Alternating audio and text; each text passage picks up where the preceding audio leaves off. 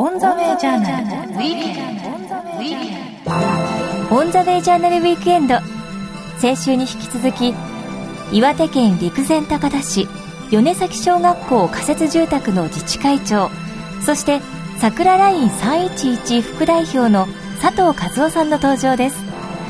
仮設住宅の自治会長として桜ライン311副代表として本当の復興を目指し放送を続ける佐藤さん。全国各地で防災に関するそして被災地の今を伝える講演活動も精力的に行っていらっしゃいます。今回は東日本大震災から3年被災地仮設住宅の今の状況について桜ライン311から生まれた映画「あの街に桜が咲けば」について伺ってまいります。聞き手は谷中修吾です。オンザウェイジャーナルウィークエンド、谷中修吾です。え先週に引き続き、岩手県陸前高田市、米崎小学校仮設住宅の自治会長、そして桜ライン311副代表を務める佐藤和夫さんにお話を伺ってまいります。和夫さん、今週もよろしくお願いします。よろしくお願いします。あの、和夫さんは桜ライン311、あの、活躍されてますけど、実はあの、自分も2011年、12年かな？ちょっとあの、冬にはい伺ったんですけども、まあ、当時、あの、雪がすごい降り始めちゃって、できなかったんですが、そんなこともありましたね。ねでもあの、桜ラインのお話は本当にいろんなところで伺って、ぜひちょっと今日はそのお話を中心に伺ってみたいと思うんですけども、まずはあの、桜ライン311、これ何ですかっていうことですね。ちょっとあの、全国のリスナーの皆さんにご説明いただけますか？えー東日本大震災で災害を、えー受けた、えー三陸沿岸というのは歴史上津波の多い地域。うんえー三陸の歴史を語るのに津波の歴史を語らずには話が進まないくらいの地域。えーその地にまた津波が来た。ん落ち着いて、いろんな、落ち着いてからいろんな人の話を聞いたら、これより下に家を建てるなという石碑がうん陸前高田にもあったし、他の地域にもいっぱいあったと。んそれでも街づくりというのは、低いところ、平らなところ、広いところを目指して広がってしまった。うんえー防潮堤があるから大丈夫。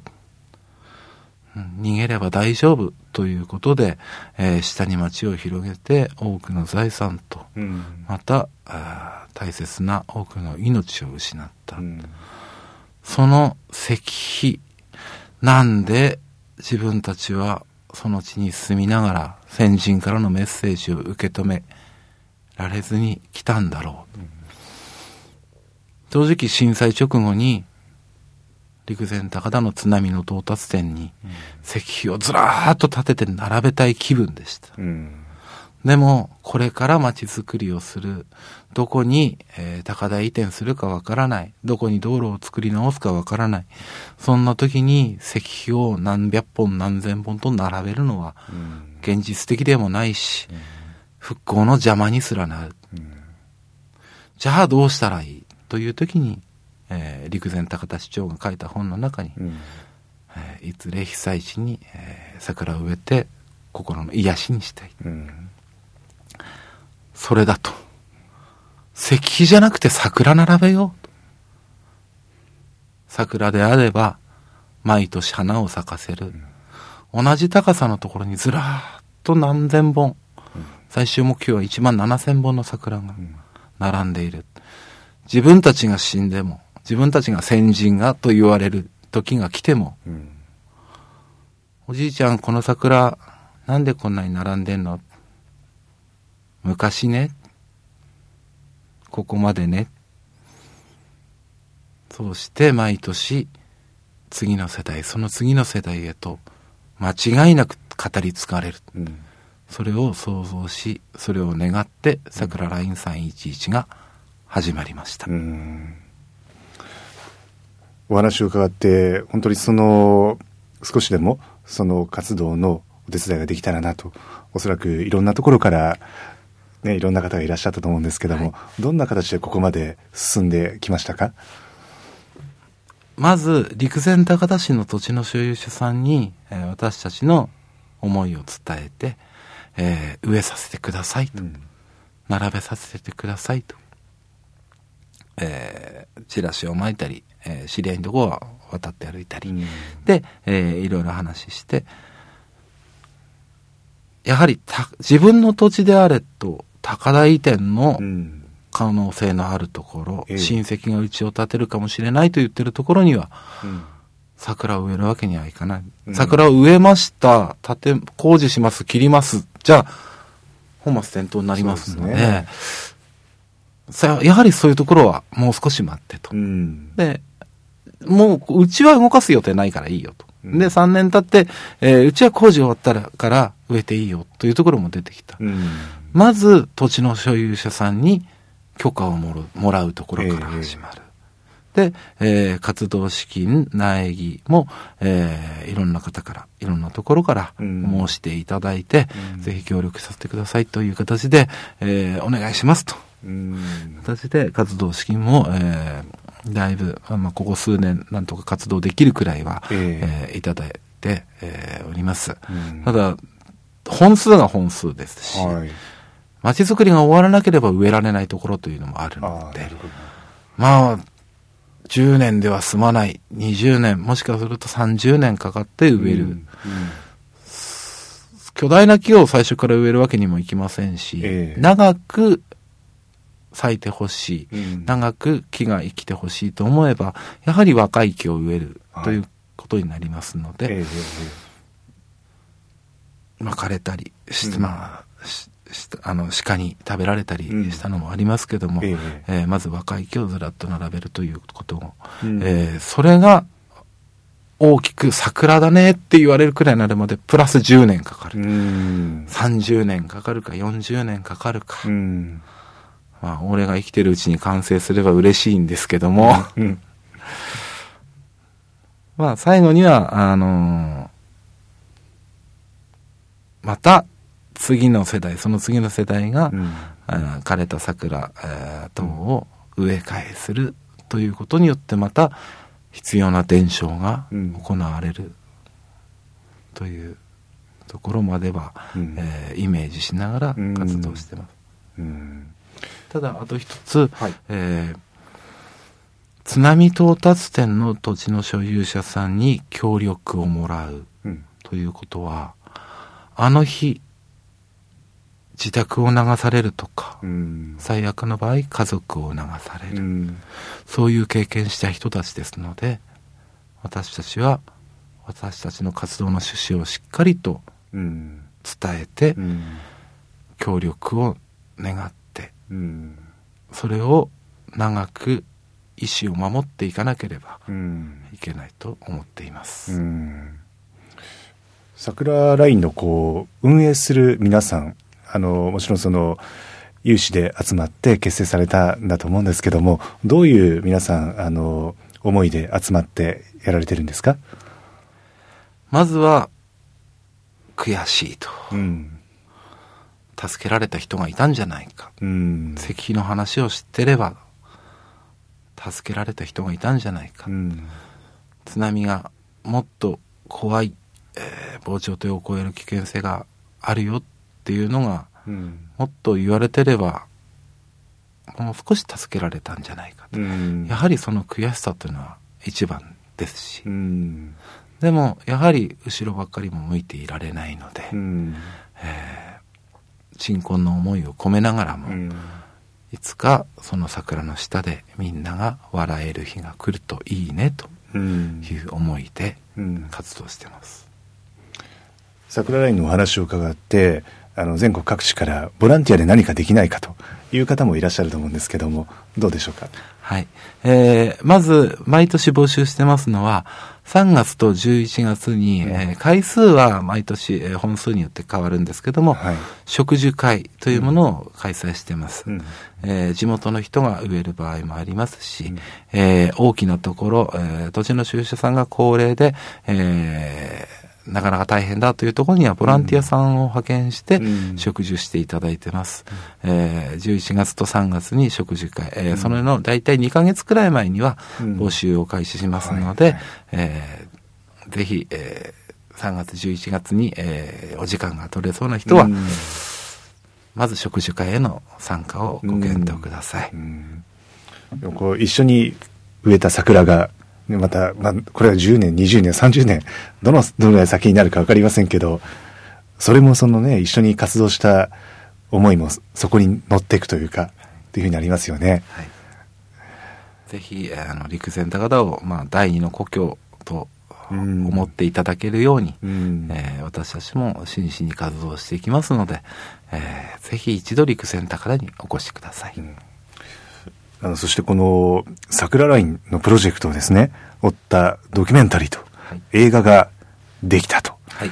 タイトルが、あの街に桜が咲けばと。はい完成されてすでに上映始まっているということなんですけども、ぜひちょっとこの、どんな映画か教えてもらっていいですか、えーまあ、東日本大震災で、えー大きな被害を受けて、えー実は先人から低いところに家を建てるなというメッセージをいただいていた、それでも流される街づくりをしてしまった、うん。次へ次の世代へ、えー警告として、うん。えーいう先ほど言った話ええ。の活動なんですが、それを日本中の自分たちが住んでる街に置き換えてうん。防災を考えてくださいという提言をしたくて作った映画です。なるほど。はいこれは、あの、これまでの活動を映像で追って映画にされて、これあの、どの方がこの映像を作られたんですか？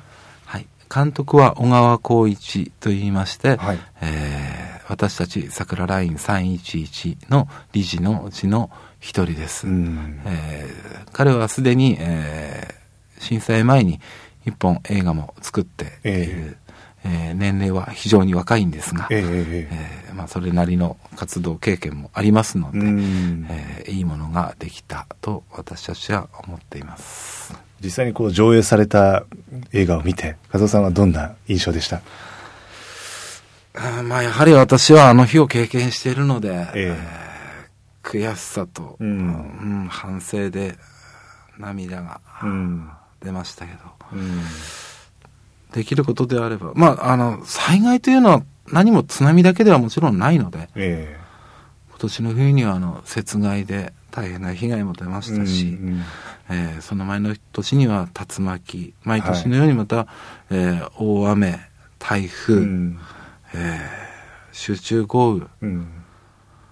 いつどこで自分の身に災害が、家族の身に災害が降りかかるかもわからない。うん。そんな時に、防災というとなんとなくみんな行政の役割というような印象を持ってるんですけど、うん自宅にライトを用意するとか、えー普段から、あのーお薬手帳を持って歩くというのはとても行政の仕事ではないので、うん。やはり気持ち一つで自分たちが助かる確率を上げるということはできますので、うん。まずそこを取り組んでほしいなという思いを、うんえー桜ライン311の映画に、うんえー込めさせていただきました。うんこの映画は、あの、ぜひ見たいなといった場合にはどうすれば見れるんですか？えーまず、えーウェブ、ホームページを見られ、見れる、見ることの可能な方は、うん。えー桜ライン311で検索していただくと、えー桜ライン311のホームページの、えー左下の方に、うん。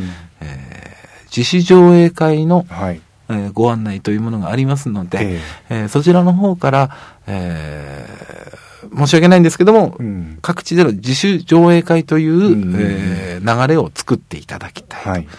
えー上映しに来てという形ではありませんので、うんえー気持ちのある方が自分たちの、えー周りにそういう防災の話を一緒にしたいという気持ちがある人が、えー自主的に開催してうんいただきたいという流れになってます。うんあの、もしそれこそ可能であれば、あの、ボランティアで参加された方とか、はいね、その地域に持ち帰って、一緒にね、上映されるっていうのはすごくいいですよね。そうですね。はい実際そのようなサイクルですでにいろんなところで上映がされているといった状況ですか？はい、えっ、と、3月1日を皮切りに、はい。えー九州、えー中部、うん。近畿、えー東海、えー関東と、うんうんうん。えーそれから3月の末からは仙台で、はい。えー上映会が、えー自主うん自主上映会という形で開催していただける運びになってます。うん。ホームページから、あのーリンクをたどってみることも可能ですので、ええーぜひ自分の近くにそういう上映会がないかどうか、うんえー確認していただいて日程が合えば、うんえーご覧いただきたいとうん思います。え和夫さんおっしゃるように、自分の街でいつどういう災害が起こるかと、これは本当誰にもわかりませんよね。その意味では、その、さっきおっしゃったように、ある意味、まあ自分ごとにちゃんと置き換えて見るといったところは本当に、あの、言うは簡単ですけども、やっぱり実際にやるっていうのやらないのとは全然違いますよね。そうですね。はあ自分を助ける、自分の命を助けるための準備というのは、割とみんな、まあ明日でいいかになっちゃうんですね。やはりイメージしてほしいのは、自分の大切な人、結婚する人、子供、お母さん、お父さん、兄弟をいかにして助けるかをイメージしてほしいとうん思います。今、陸前高田市全体を見たときに、えーまあ仮設住宅も含めてですけども、どのようにこれまでの変化というものを見ていますか？もちろんその復興が進んでいい方向に行っていること、変わらず難しいなというところ、いろいろあると思うんですけど、和夫さんは3年間振り返って陸前高田といったところをこう改めて俯瞰すると、どのように見えますか？うーん。やはり難しいのは、いつまでにこういう街になる、こういう街にするという期限が見えない。うん実際に、えーいろんな条件があって、復興計画も遅れ気味になってますので、自分たちがいつまで今の状態で、えーいなければいけないのか、うん。えー自分たちで自分をあと1年あと半年って騙しながら、うん。今来てる状態ですうので、ん。いつまでにこれができるというのがもう少しはっきりすれば自分たちも我慢のしがいがうんプラス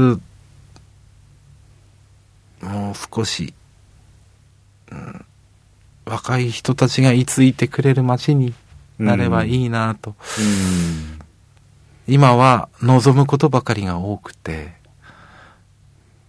陸前高田の明るい話というのは正直私の口からは出せない状況、つまりまだという思いです、特に若い世代があのそこに住んでということになりますと当然食、ええまあ、その産業の面もですね。あのやっぱり避けて通れないのかなというふうに感じますけども今陸前高田の産業ですね。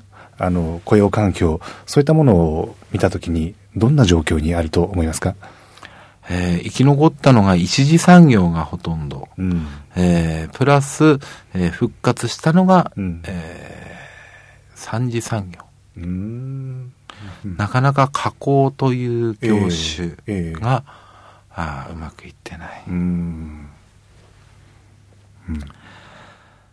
まあ企業誘致ができれば、まあ、一番いいのかなとえも思いますし、ええーでなければよく6次産業化うん。という言葉をいただくんですが、はい。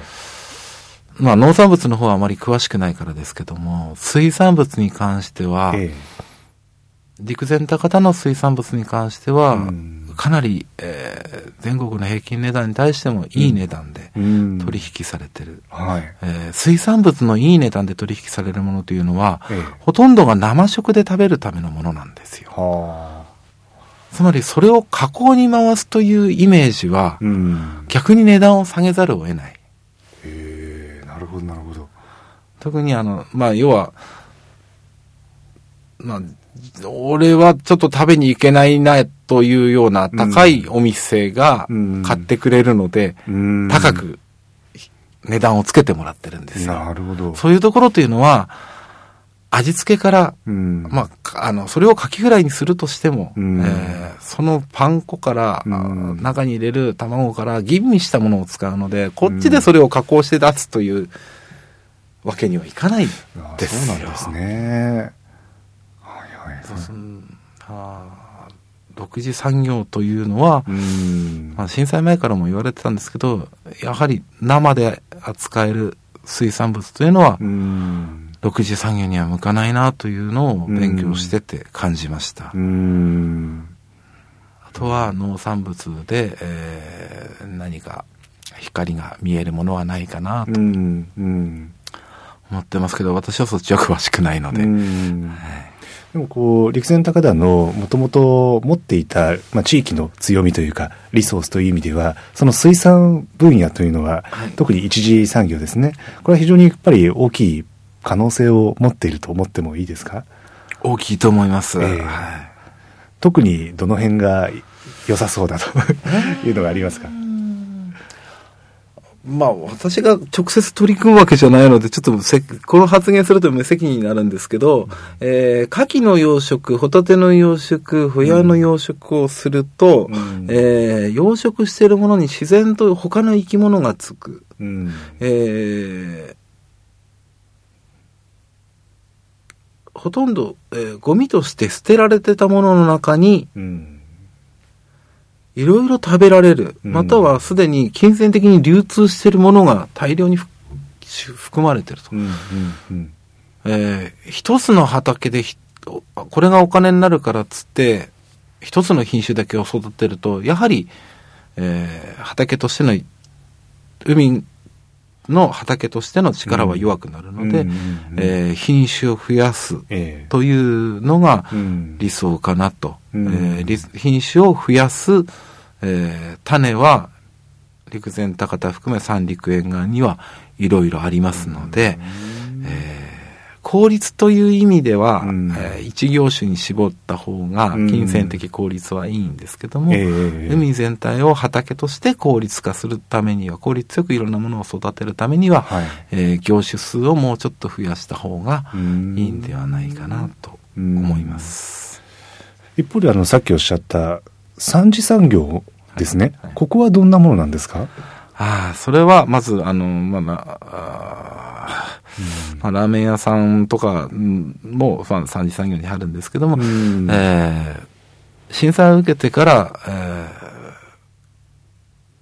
ー、瓦礫ホルダーとか、はい。あの、震災を逆手に、まあ逆手に取ったと言ったらうん失礼だし、ちょっと語弊あるかもしれないんですけども、うんうんえーそれを前向きに捉えた、はい。プラスにするようなええ活動というのが、はい。えー出てきてますのでえーそれがいずれプラスとしてうん。陸前高田の産業として根付くといいなと、うん。えー震災で出た瓦礫のプラスチックうん。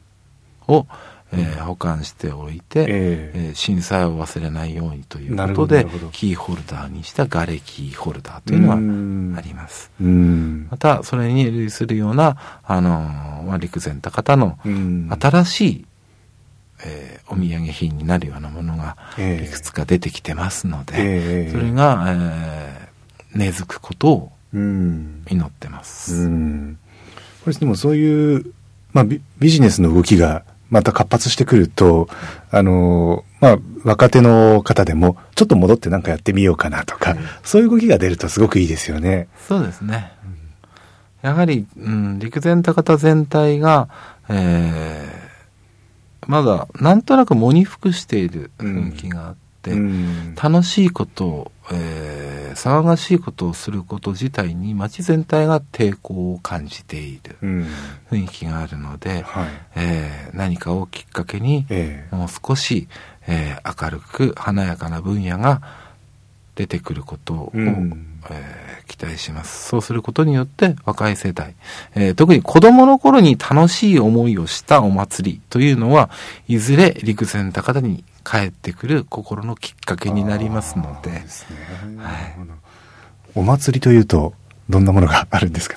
はい、陸前高田だと、えー大きなのでは、えー動く七夕、それから気仙町喧嘩七夕うといん。うものがあって、まあ、両方、えー8月7日に、はい。えー大きな大きな出汁を町ごとに作って、うん。えー街の中を練り歩く、または喧嘩七夕に関しては、出汁と出汁をぶつけて、うん。ロープを引っ張り合ってですね、えーまあ、綱引きの要領で、ええ。えー引っ張り合うという、そういう勇壮な祭りもありますし、うん。えー神社の多く、えーまた神社に対する活動も多い、えー陸前高田市ですので、うん。えーいろんな形で、えー、五年祭とか、はい。霊祭、大祭と呼ばれるものが、えー常にありますので、うん。特に秋に集中してますけど、はい。えー道中踊りやら、はい。えー太鼓、獅子舞とうん。いうものは、あの、気仙町喧嘩七夕、高田城動く七夕だけではなく、うん多々ありますので、うんえーそれを、えーもうちょっといろんな形に、うんえー華やかにできたらうんいいなと思います。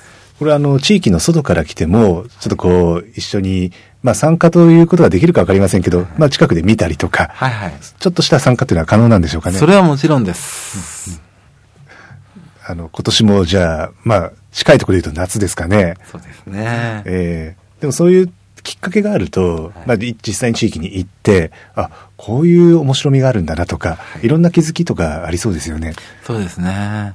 まあ、桜ライン311で、えー関わってくれた人が、はいえー陸前高だとこう、何度か電話なり手紙なりで連絡を取り合ってる間に、うん。そのお祭りの案内がうん。届くようになれば、ああ、つながりがええ。深くなるかなとはい。想像してます。うん。あの、まあ、今後に向けてという話になるんですけども、あの、やっぱりこう、何らかの接点があって、えー陸前高田市にご縁があって、今後も何か一緒にやっていきたいなと、い。地域の皆さんと、まあ、ある意味楽しみながら、あの、地域づくり、街づくりのちょっとお手伝いができたらいいなと思ってる方にとっては、えーどんなお役に立てることができそうですか？もしくは、まあ、先週お話しいただいた通り、あの、まあ、遊びに来てくださいよと。こんな感じでも緩やかに行くことが、皆さんに、こう、何らかの、あの、関わりになるのかな。その辺はどうでしょうかね？はい。あのーまあ、親戚に遊びに行くようなうん。つもりで、おじいちゃん、おばあちゃん家に遊びに行くようなつもりで、はい。陸前高田に来てほしい、うん普通の観光地行ってきましたじゃなくて、うん行って寄ってきましたという、うん。えー流れ、そういうつながりが、うん。えーできるといいなうん。と思います。うん。特にでも今、こう、なんでしょうね。観光ももちろんそうなんですけども、はい何か地域の方と一緒にや、やりたいと、はい活動したいという思いってなんか、熱が上がってる気がするんですけど、どう思います？そこ。そうですね、まあ、震災3年、今までは正直来てもらう人の心の中に、うんえー大変ですねと、かわいそうですねというのがやはりうん。少しずつ感じられた。うん。でも、やっぱり回数を重ねて、はい。いろんなところの人、えーいろんな人と回数を重ねることによって、うん。提案やら、うん。いいとこに気づいたり、えプラスアルファ、えうんえ。ー次何しに来ますじゃなくて、うん。次来ますから何かして、何かさ、といいういですね、いいですね。流れになってきてますので、はいはいえーそれが発展して、うん広がって、うん。気がついたら新しい産業ができてるというのはあ理想ですね。ーやっぱでもすごく自分も思うのが、やっぱり人が集まるとこで会話が生まれて、そこから結構偶発的に生まれるものとかありませんか？多いと思いますよ。ん。実際こう、綺麗にこう計画してっていうよりも、はい。半分、もしくはそれ以上は、そういうちょっとした会話から生まれるとか、そういったものなのかななんて、はい。あのーええ。今までに何度か自分もあるんですけど、はい。飲んでバカ話してるさなかにふっと浮かんだアイディアが、その場は、いや無理だよって否定されても、うん翌日になって、いやできねえかな。ちょっとやってみるか。うんうん。じゃあ巻き込んでみるか。頼んでみるか。あ、できたっっていう時ほどうん。面白いことはないんですよね。うんやっぱり一番最初はバカだなって言われるようなところから、そう言っていい雰囲気からええ始めた方がうん。出来上がったものってのは面白いものになると思います。いやーすごくわかる気がします。あの、これはまあ、和夫さんの個人のその今年の、まあ、目標って言ったら変ですけども、こんなことやってみたいなっていうこと、あの、和夫さんのご自身のことで構わないんですけども、はい何かありますか？今年は。2014年。うーん、もう個人的なことになりますけど、今年中には家を建てる算段をしちゃいたいなと。うん。やはり、次に向けてって考えれば、うん。いくら仮設住宅の自治会長でも、最後まで俺が残るわけにはいかないんですよう。ん。うん。うん。むしろうん、仮設住宅ってのは出るもんなんですよと。うん。自分がうん。先に出てみせる、その準備をしてみせるうんというのが自治会長の最後の仕事だと思ってます。先週、今週と番組を聞いてくださった、あの、全国のリスナーさんがいますけども、あの、まあ、これも一つのきっかけというか、ご縁になりますが、今、和夫さんが、まあ、リスナーの皆さんにお伝えしたいこと、最後に一言お願いできますか？陸前高田含め、えー被災地はまだまだです。でも、少しずつですが、ゆっくりとそれぞれの歩みを始めました。今まで繋がったところ、今まで知り合ったところに、次は、楽しむために足を向けてください。お願いします。ぜひ、私もその一人として向けさせていただければと思います。いつでも待ってますありがとうございます。加藤さん、あの、先週、今週と本当にありがとうございました。オンザレジャーナルウィークエンド、お話は、米崎小学校仮設住宅自治会長、そして桜ライン311副代表としてご活躍の佐藤和夫さんでした。本当にありがとうございました。ありがとうございました。オンザウェイジャーナルウィーケンド。オンザウェイジャーナルオンザウェイジャーナルウィークエンド岩手県陸前高田市米崎小学校仮設住宅の自治会長そして桜ライン311副代表の佐藤一男さんのお話をお届けしました。オンザウェイジャーナルではホームページも展開中です。検索サイトからカタカナでオンザウェイジャーナルと入力してホームページへとお進みください。こちらでは放送の動画もご覧いただけます。音声ポッドキャスティングのダウンロードはこちらのホームページまたは iTunes からどうぞ。オン・ザ・ウェイ・ジャーナル・ウィークエンド。そろそろお別れの時刻です。来週のこの時間もリスナーの皆さんと共に日本のあるべき姿世界と日本そして時代というものを一緒に見つめ考えてまいりたいと思います。